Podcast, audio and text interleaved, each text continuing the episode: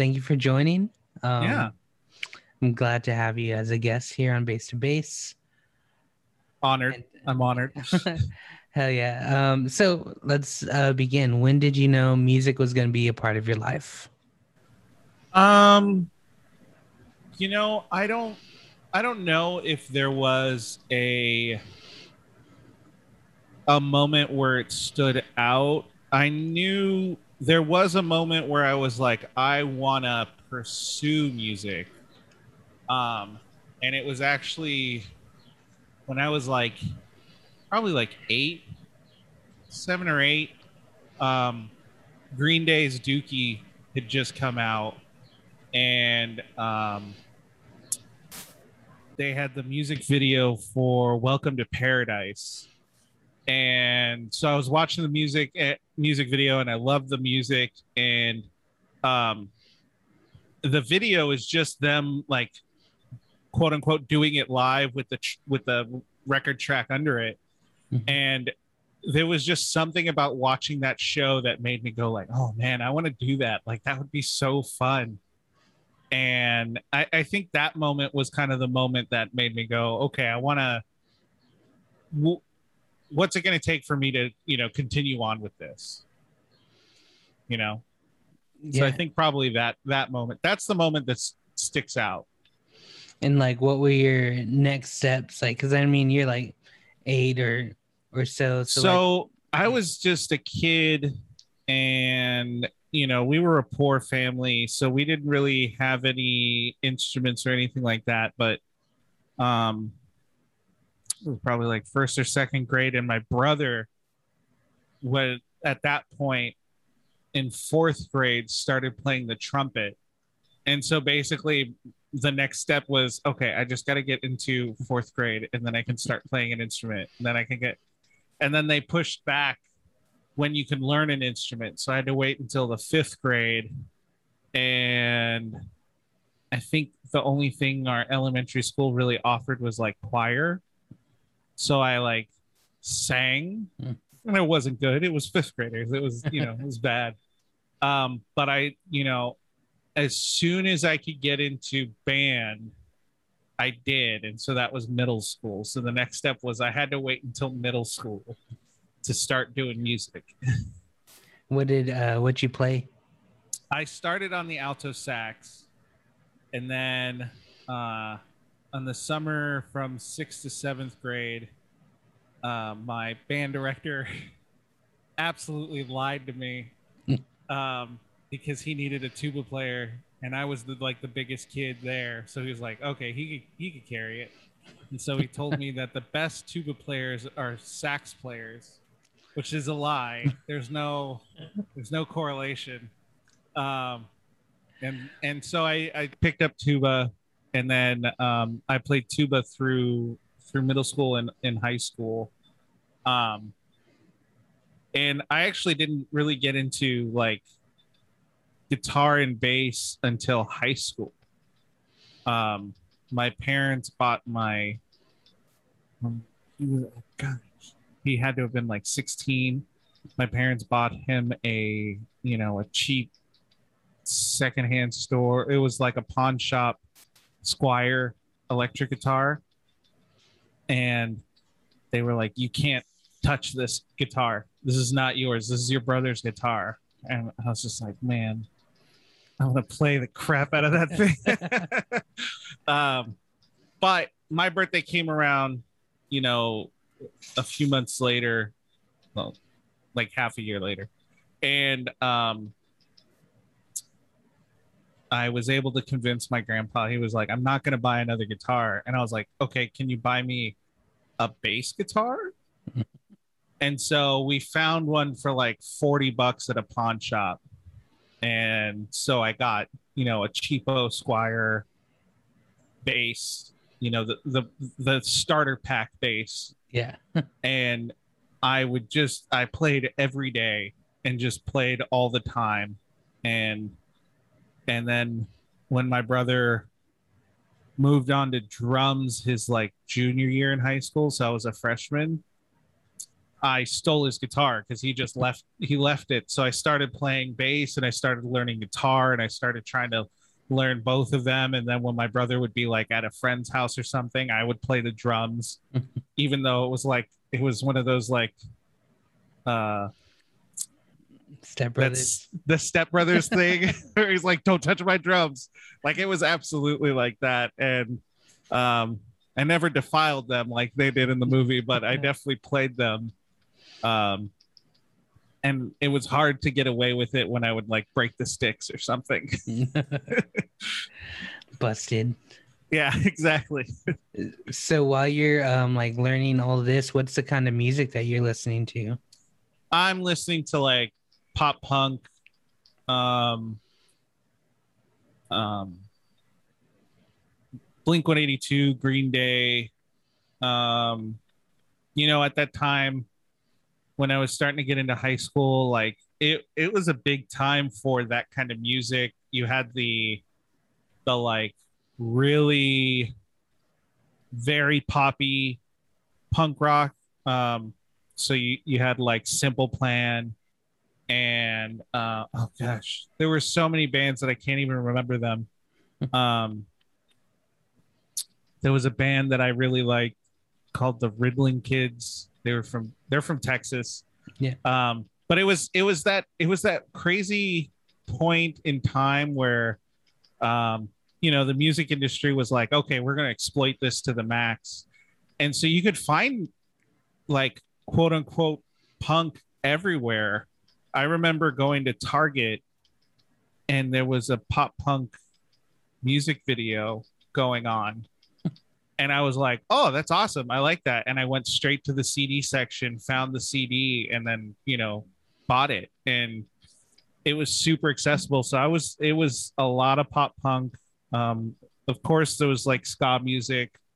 Um, I started getting into the Aquabats around that time because my my brother's friend Tom, so they were both seniors and and um, Tom was a huge Aquabats fan, and he would come over and he would jam with my brother, um, but my brother didn't really get into it, and I was like, dude, this music's awesome, like this is so cool, and then um, oddly enough, he and my brother kind of um, went away from each other, but he and I became really good friends. And so we went to a bunch of Aquabat shows and stuff. And, um, but it really built up my, my ska repertoire. Um, Streetlight Manifesto, um, Sum 41, that's not ska, but that's what I was listening to. Um, I think a really fine point for me musically, like 2002 to 2004, there were a ton of albums that were just like huge influence for me during that time. Um, and I'm trying to think what else. Real Big Fish, you know, Suburban Legends, um, Mad Caddies, um, just a whole barrage of, of of music. And then you know, I was listening to my mom's like classic rock. She loved. I I think it's a Mexican mom thing, like they hate music, but then you put the Beatles on and they're like, oh my gosh, you know, like, yeah. um, because my mom hates, just will not listen to music, but you put the Beatles on and it's like she's a teenager again. Yeah. Um, but you know, we'd listen to the oldies, and so I started learning, learning some of the songs just to get my mom off my back. You know, it's like, look, I'm learning songs you know, so like, it should be good. Yeah, man, that's the same for me. I grew up with my grandparents, so like my grandpa didn't care for anything new. It was all about like the oldies. So Right. it's like learn sleepwalk, learn how to play sleepwalk, and that was like the the main the main song. Um, yeah, man, it's crazy you got into ska like so early because I guess it just wasn't like popular um for us like over here in Texas or at least like me where I grew up. Do you think like because did you grow up in California? I grew up in Southern California. I'm Southern California born and raised. I grew up in Palm Springs, um, which is like the beautiful stepchild of Southern California in, in, the sense of like, you know, it's a big tourist place, all that. But when you grow up there, there's nothing there. Like it's a terrible place to grow up. Um, there was just nothing for me as a kid, and we were poor, so that made it even harder because all the fun stuff is expensive. Yeah. Um, but my aunt, who like, so our dad left us, and um, his sister, you know, really filled in a lot of what was missing. Um, you know, she would always try to make Christmas really great for us. Like she went above and beyond, and um, so we were really close to her. And she she married someone, and um, his taste in music all around was very like he liked like Jimmy Buffett and Creed. So it was like you know whatever, but back in like around the time it came out, he had the Save Ferris album. And that was like my first exposure to ska music. And it was then like after that album it was really like okay how can i listen to more stuff like this? And since i lived in southern california it, it i don't know if it was more accessible like I, I really don't know if it was more accessible but we had like um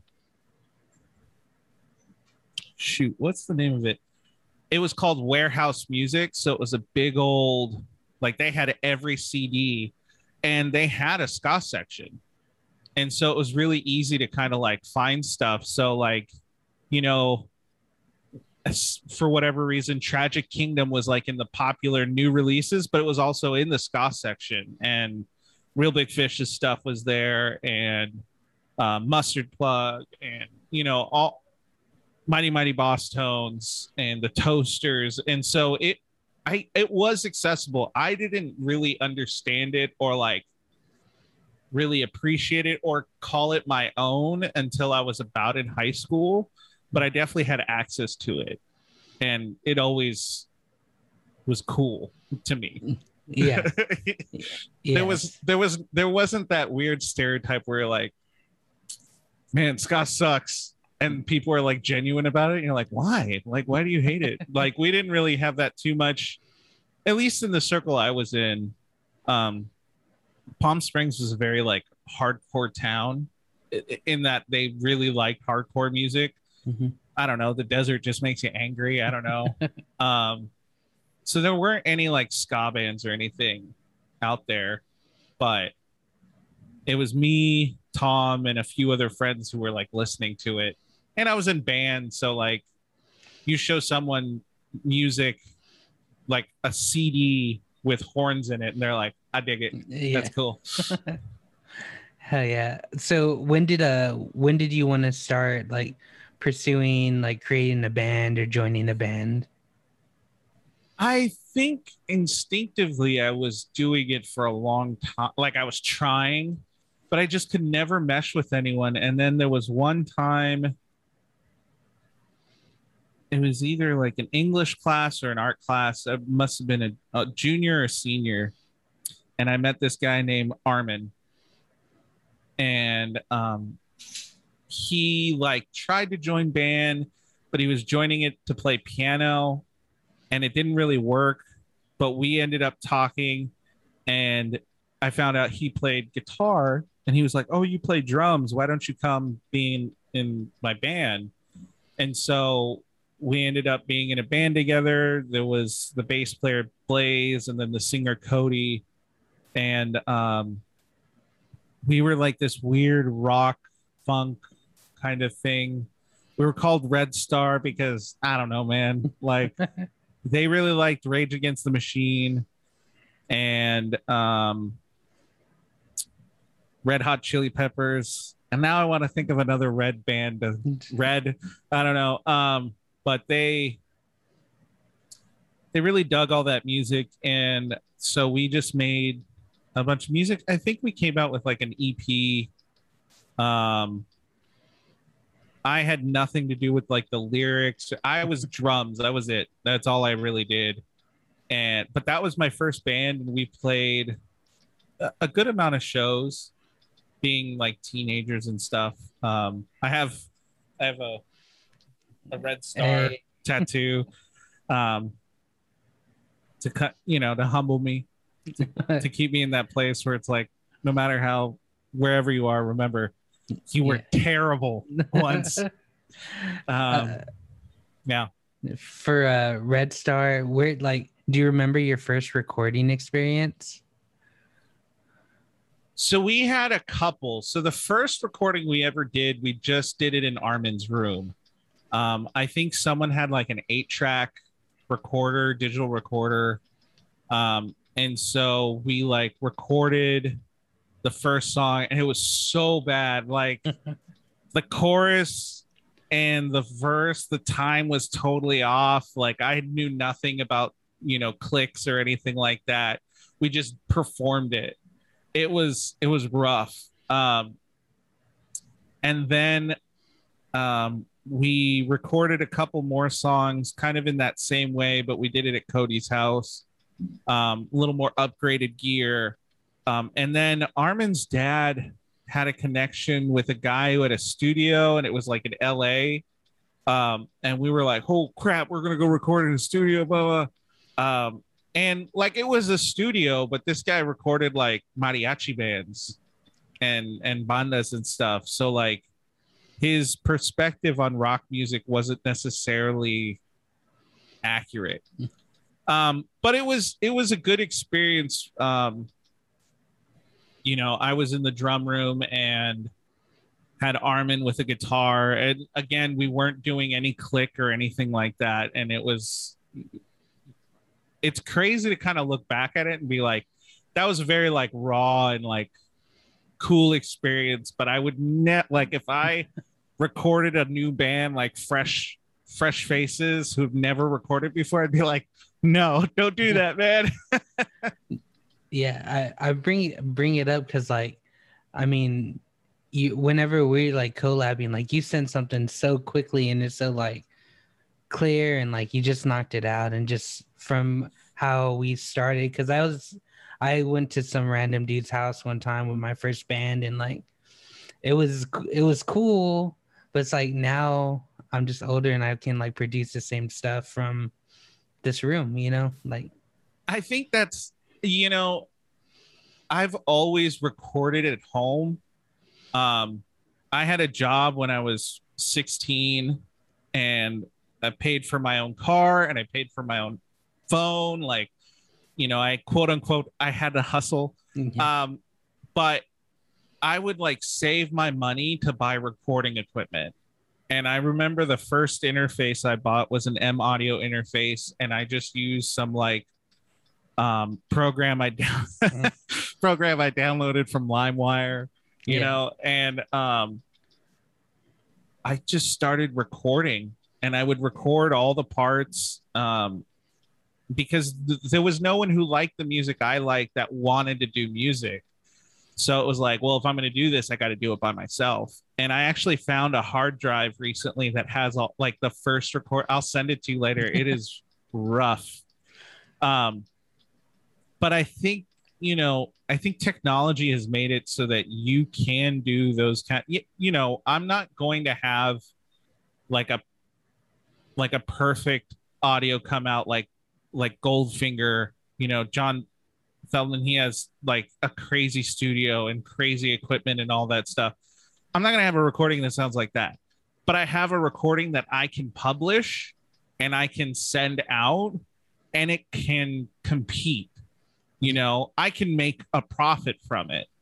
Um and i have to say that that's like technology has just advanced so much that you can have a thousand dollar budget and buy enough equipment to make a studio. Um and it's just crazy to think that like i'm not necessarily doing anything different than i did when I was a kid and recording in a room and all of that stuff. But it is technology wise, it's night and day. It is so different, you know. Um, if I would have known 15 years ago that I could have like a good home studio where I could record stuff and it sounds good, I, you know, probably would have made a heck of a lot more effort at that time. Um, So yeah, it's it's crazy to think how technology has just changed everything. You know, like I have I have the new um, Mac Mini, and it was cheap for a computer.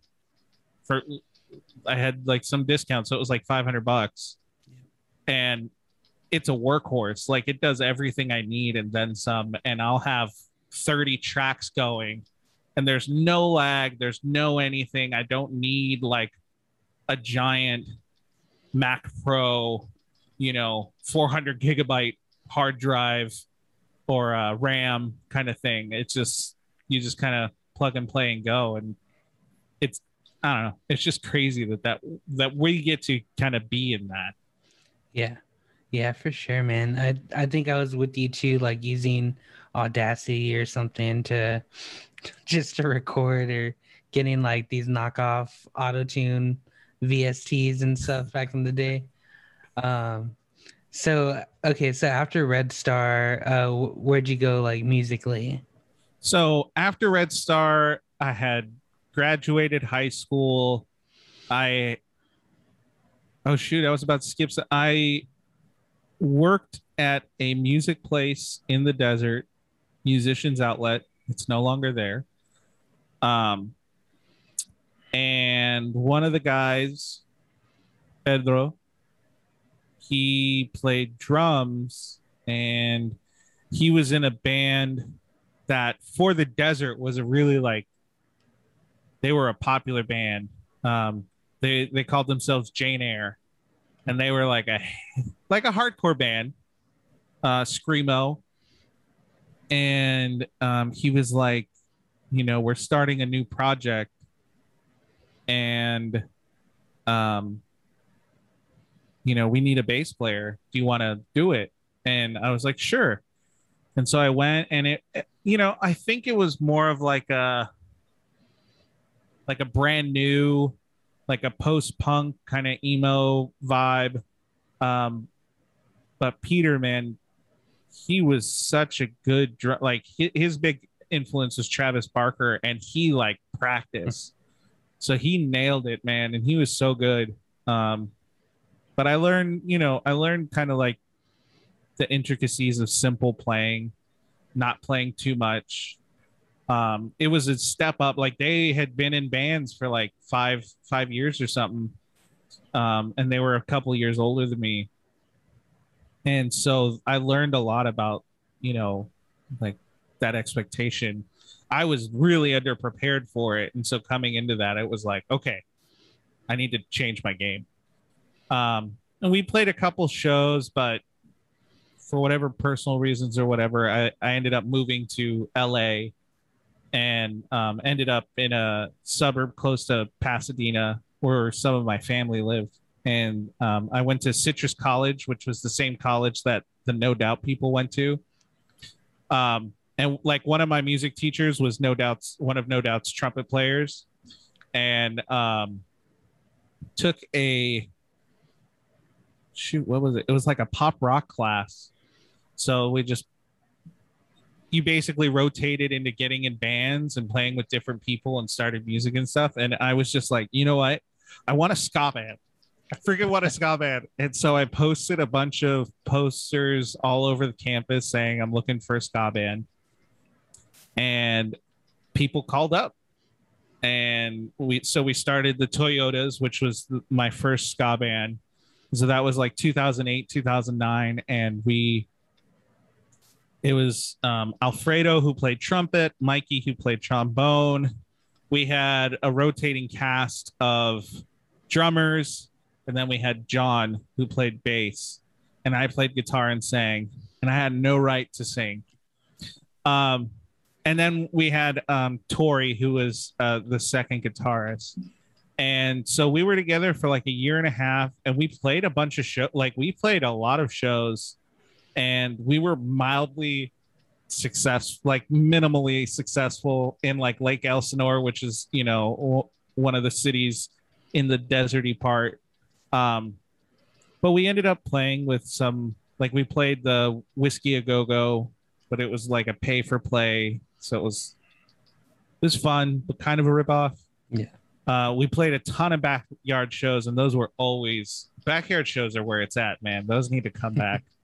um, and then we played some venues throughout Southern California, and it was really fun. It was really fun. And then before we could really take off, I moved to San Diego for college, and it was basically a big break from like bands and stuff.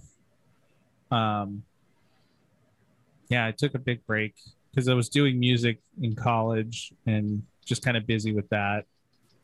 And that's actually because of college.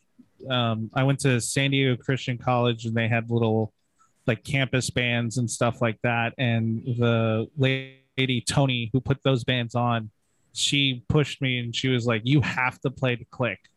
You have to. And so I spent hours, hours, hours, hours just locking into click and I think like when you said my turnaround's pretty quick on music, it's because I was just like, I have to get the click down or else it doesn't work. And so I think that actually helped a ton to get that quick turnaround because not really messing around too much outside of like nailing down the click and you know I uh, uh, yeah. So went to college and then um, got out of college, got married, moved to Orange County, and then it was a little bit of time, and then started up my band Good Luck Ugly, and um, then this last year actually got some members from the old band, but then some other great bands we played with and brought back the Toyotas. So right now the active bands are Good Luck Ugly and the Toyotas. They're both active right now. So that's that's fun. yeah. Yeah. So um I know you you're a teacher. Did you go to school to become a teacher or did Yeah. That... Uh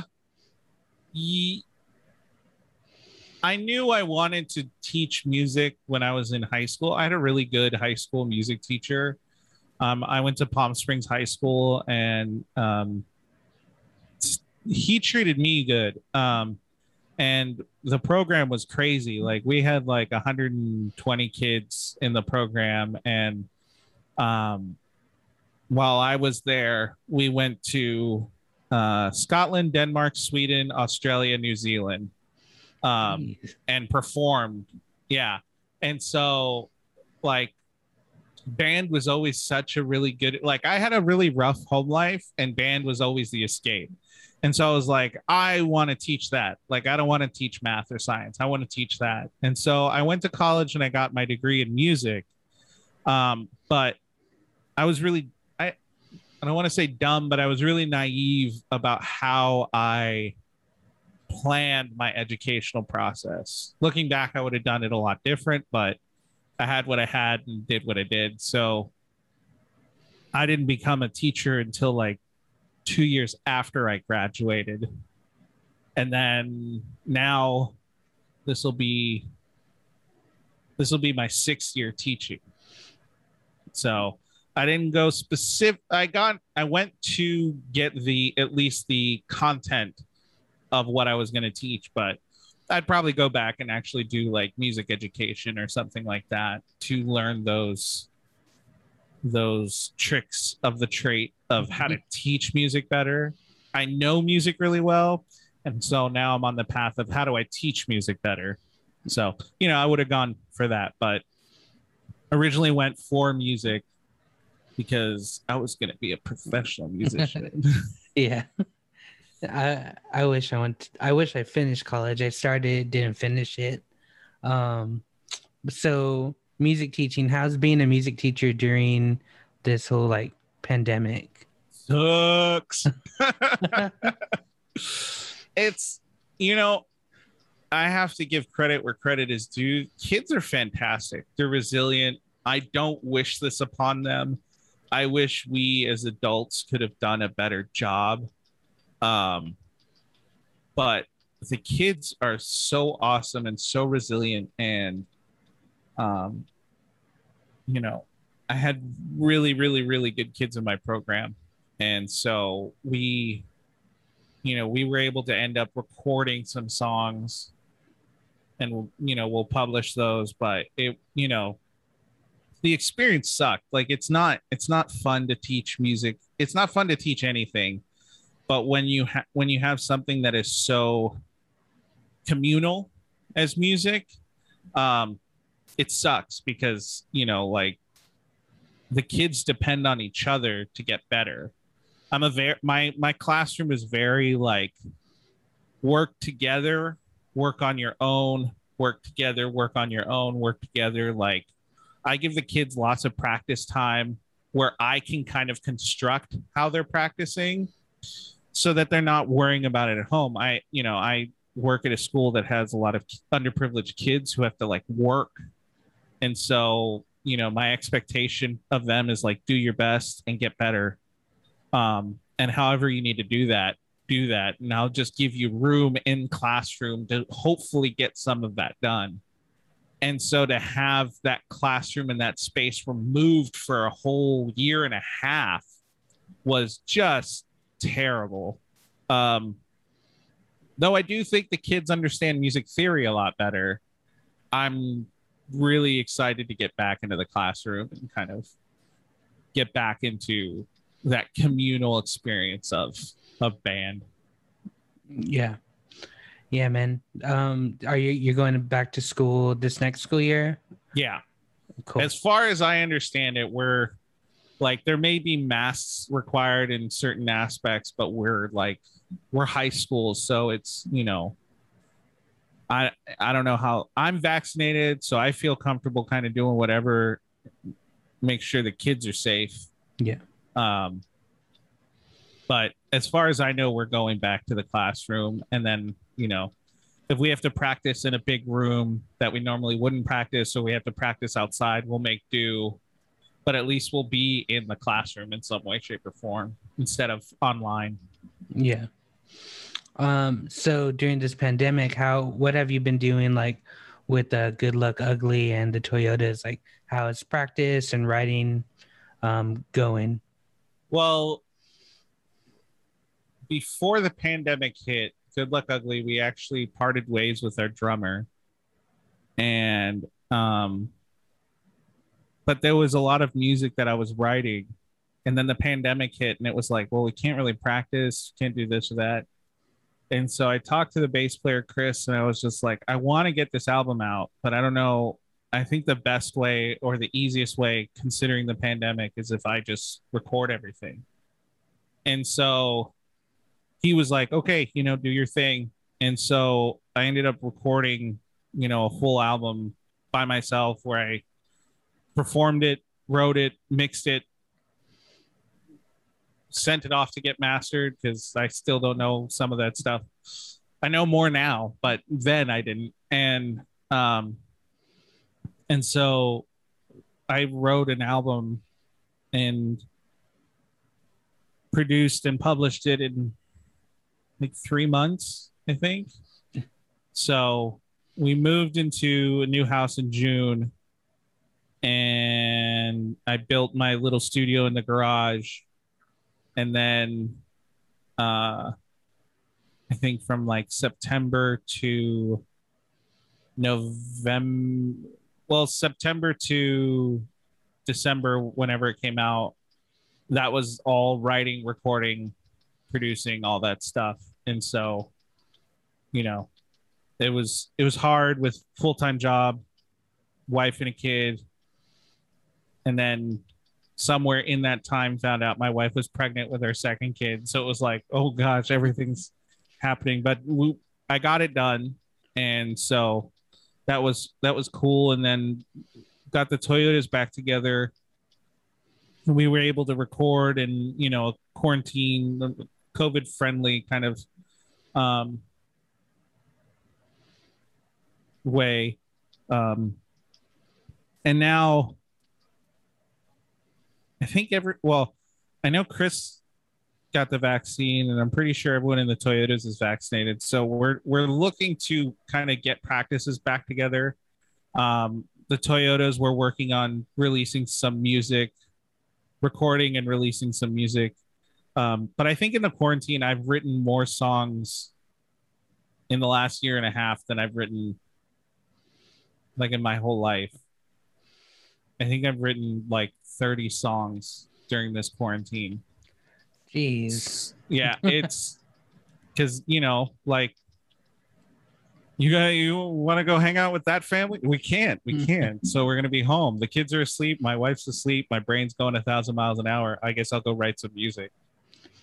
You know, so I yeah, it that's the one thing I can say as far as the pandemic goes. Like, there's been a lot of music writing, um, and you know, we'll the Toyodas will be recording. Hopefully, as the pandemic is starting to draw to its end, but you know, during the quarantine, release an album, release a Toyota song. We'll be releasing a cover song this week, and or whenever this is released, it'll be the past. But Yeah. uh, we'll have released a cover song, and um, yeah, because this is for the future, right? Yeah. Okay, so we did "Law" by MU330 because Okay. like we covered that song when we were a band, Mhm. and everyone always thought we wrote it. They were like, "Oh man, I love that song you guys you guys wrote law and I'm like we didn't we didn't write it that's mu330 and so we were like well we might as well cover it because we got that kind of reputation behind it um and so we did that and then we'll be recording we'll be finished writing and, and recording um i don't know if it'll be an album or an ep but that'll probably come out this year or early next year depends on what happens with the quarantine and stuff we'd Yeah. love to we'd love to get with a label and Mm. distribute and all that stuff but who knows Yeah, for sure. It's so funny. Uh, Young Costello, we cover "Hey" from Suicide Machines, okay and like everyone thinks it's our song. yeah it's it's it's like the fun yet kind of bad part about picking like an obscure song even though like law was on their live album like they did it a lot yeah, but like people just don't know it and you know you pick that obscure song and we're like i love that song you guys you know yeah. man it's like we didn't make it i didn't i didn't do it Yeah, not us, not us. Yeah. yeah. No, but that that's really funny. Um, and then for so for people who don't know, I just met you on Twitter, like yes I think for the Garth Brooks cover, just like really randomly. Yeah, because I think it was I tweeted like there Yeah, should be like a tweeted- country. There should be country, ska country covers or something like that, Yeah, and then you were already working on some, yeah, and so I think it all kind of came from that. Um, yeah. yeah, Yeah, that was pretty wild. And like and the back and forth is just so quick cuz like also what I've been doing is like doing covers with friends. So I've had already like 10 covers that like just had little pieces here there to fill in. So it was just it just worked out. Like again, you just put out the the parts like so quickly. So it's like, okay, like I'm gonna do the same. So when you're asking for the other cover bass parts, it's like I'm gonna knock this out. I'm gonna just get, get it I'm, done. s- I'm sorry for giving you that kind of expectation. no, no, it, it's good. Like I, for the quarantine, for what it is too. Like it kind of pushed me to, you know, make the podcast and reach out to people. Because, I mean, for the most part, like I'd stay to myself. So this is all a new experience. I'm a little more comfortable now, and with you Mhm. too, since we're like tweet at each other all day or whatever. Yeah. But um but yeah it, it's wild it's probably the best thing to come out of the quarantine yeah. being able to connect with people you normally wouldn't. Well, and then too, you've you're getting that experience of connecting with some like really cool musicians. Yeah. um, which you know I'm excited for this season. uh, You know, and Yeah. It's crazy. It's, wild. it's crazy, now. it's wild, and so. But I I think that too, like maybe that is the upside. There's very little upside of the pandemic. Like Mhm. COVID is horrible. Go get vaccinated. Yes. But um, I think like the one upside is everyone felt it. Yeah. like everyone from the richest person to the poorest person to the famous people to the unknown like everyone felt it and um i i think that in some way like connected people Yeah. in in a weird way and so like even the people that we felt were unreachable are now like at arm's length in some way digitally arm's length. Um and so there's that weird thing where like you know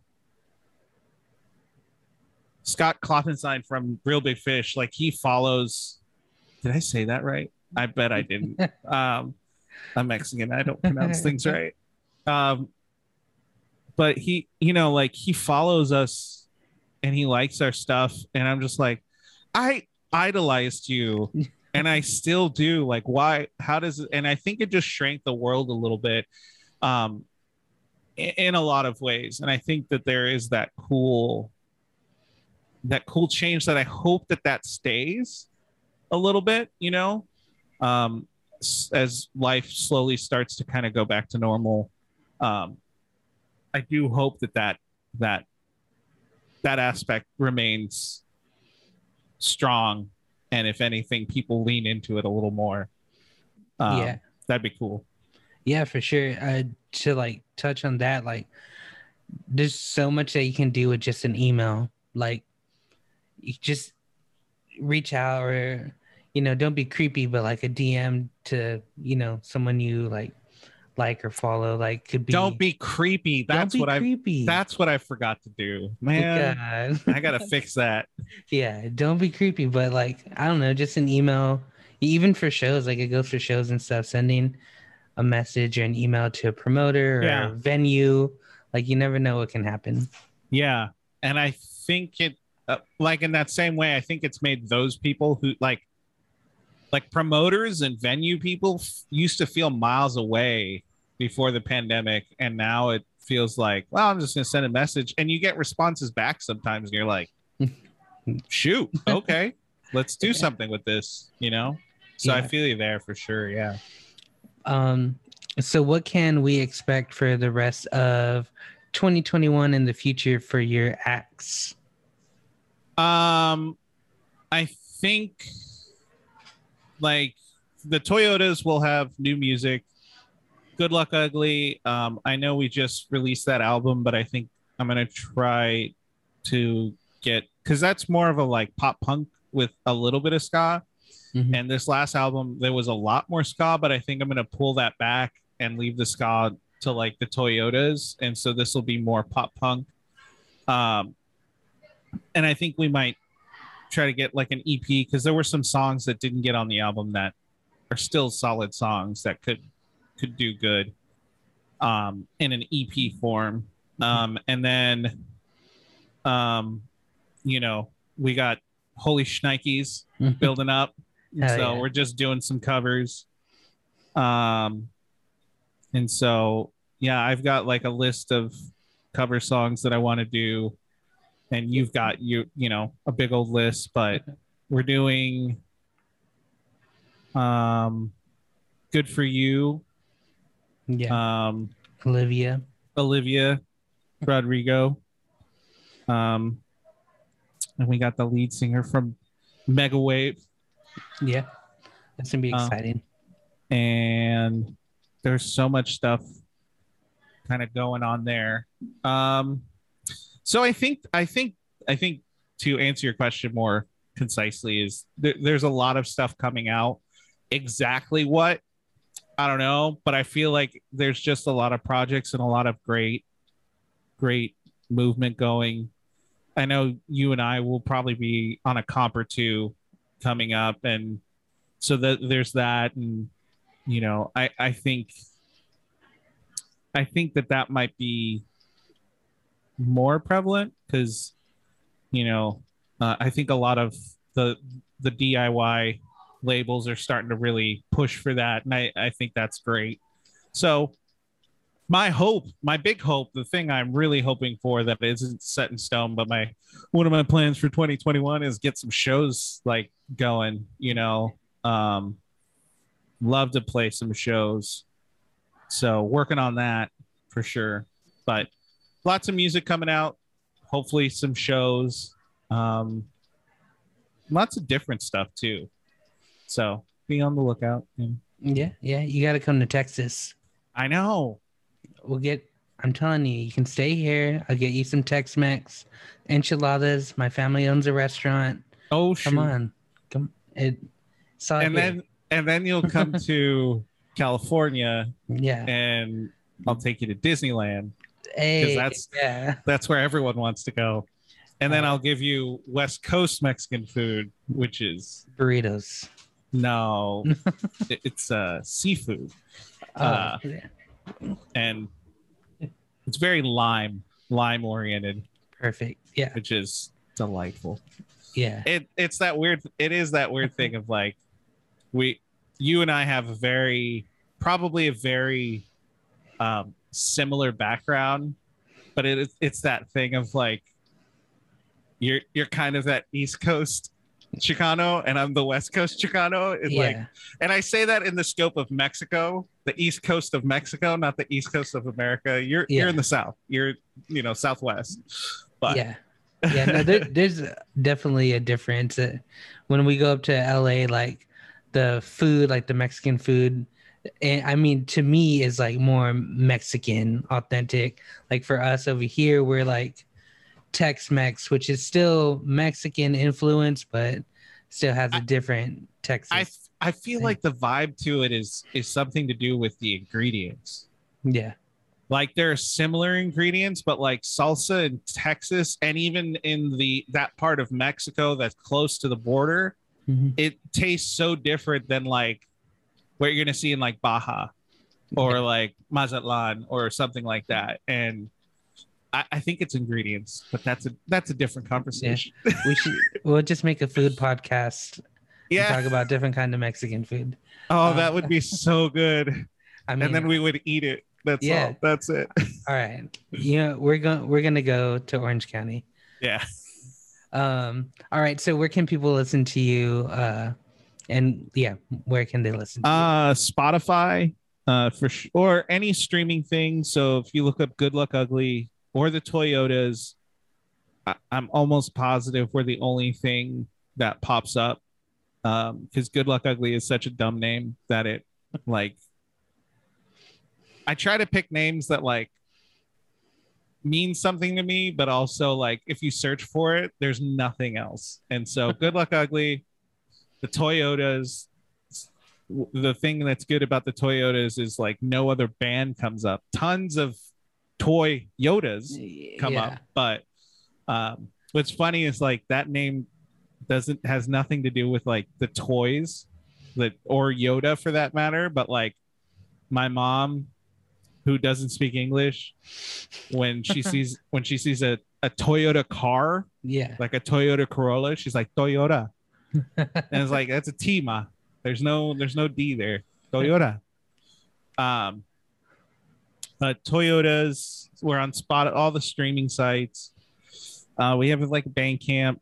Um, Good Luck Ugly has some merch. Toyodas has some stickers. Um, what's the what's the Holy Schnikes? Is that oh, holy Schnikes ska is everything. Holy Schnikes ska? Yeah. Um, and uh, you, I guess you could follow me on Twitter. What's my thing? Mike likes ska. Yeah. um, and yeah, I think that's. I think that's it. Yeah. I think we touched all bases. Yeah. Yeah, yeah. Good stuff, man. I I'm pretty sure I could talk to you for like another hour or two. um so we'll wrap it up for now but uh yeah it was a pleasure talking to you meeting with you um face to face kind of yeah. Thanks Yeah, for man. having me on. Honestly, like, thank you so much. Appreciate it. yeah absolutely man well I had tons of fun i will catch up with you uh later and you just have a good day You too, man. all right man later All right. See ya.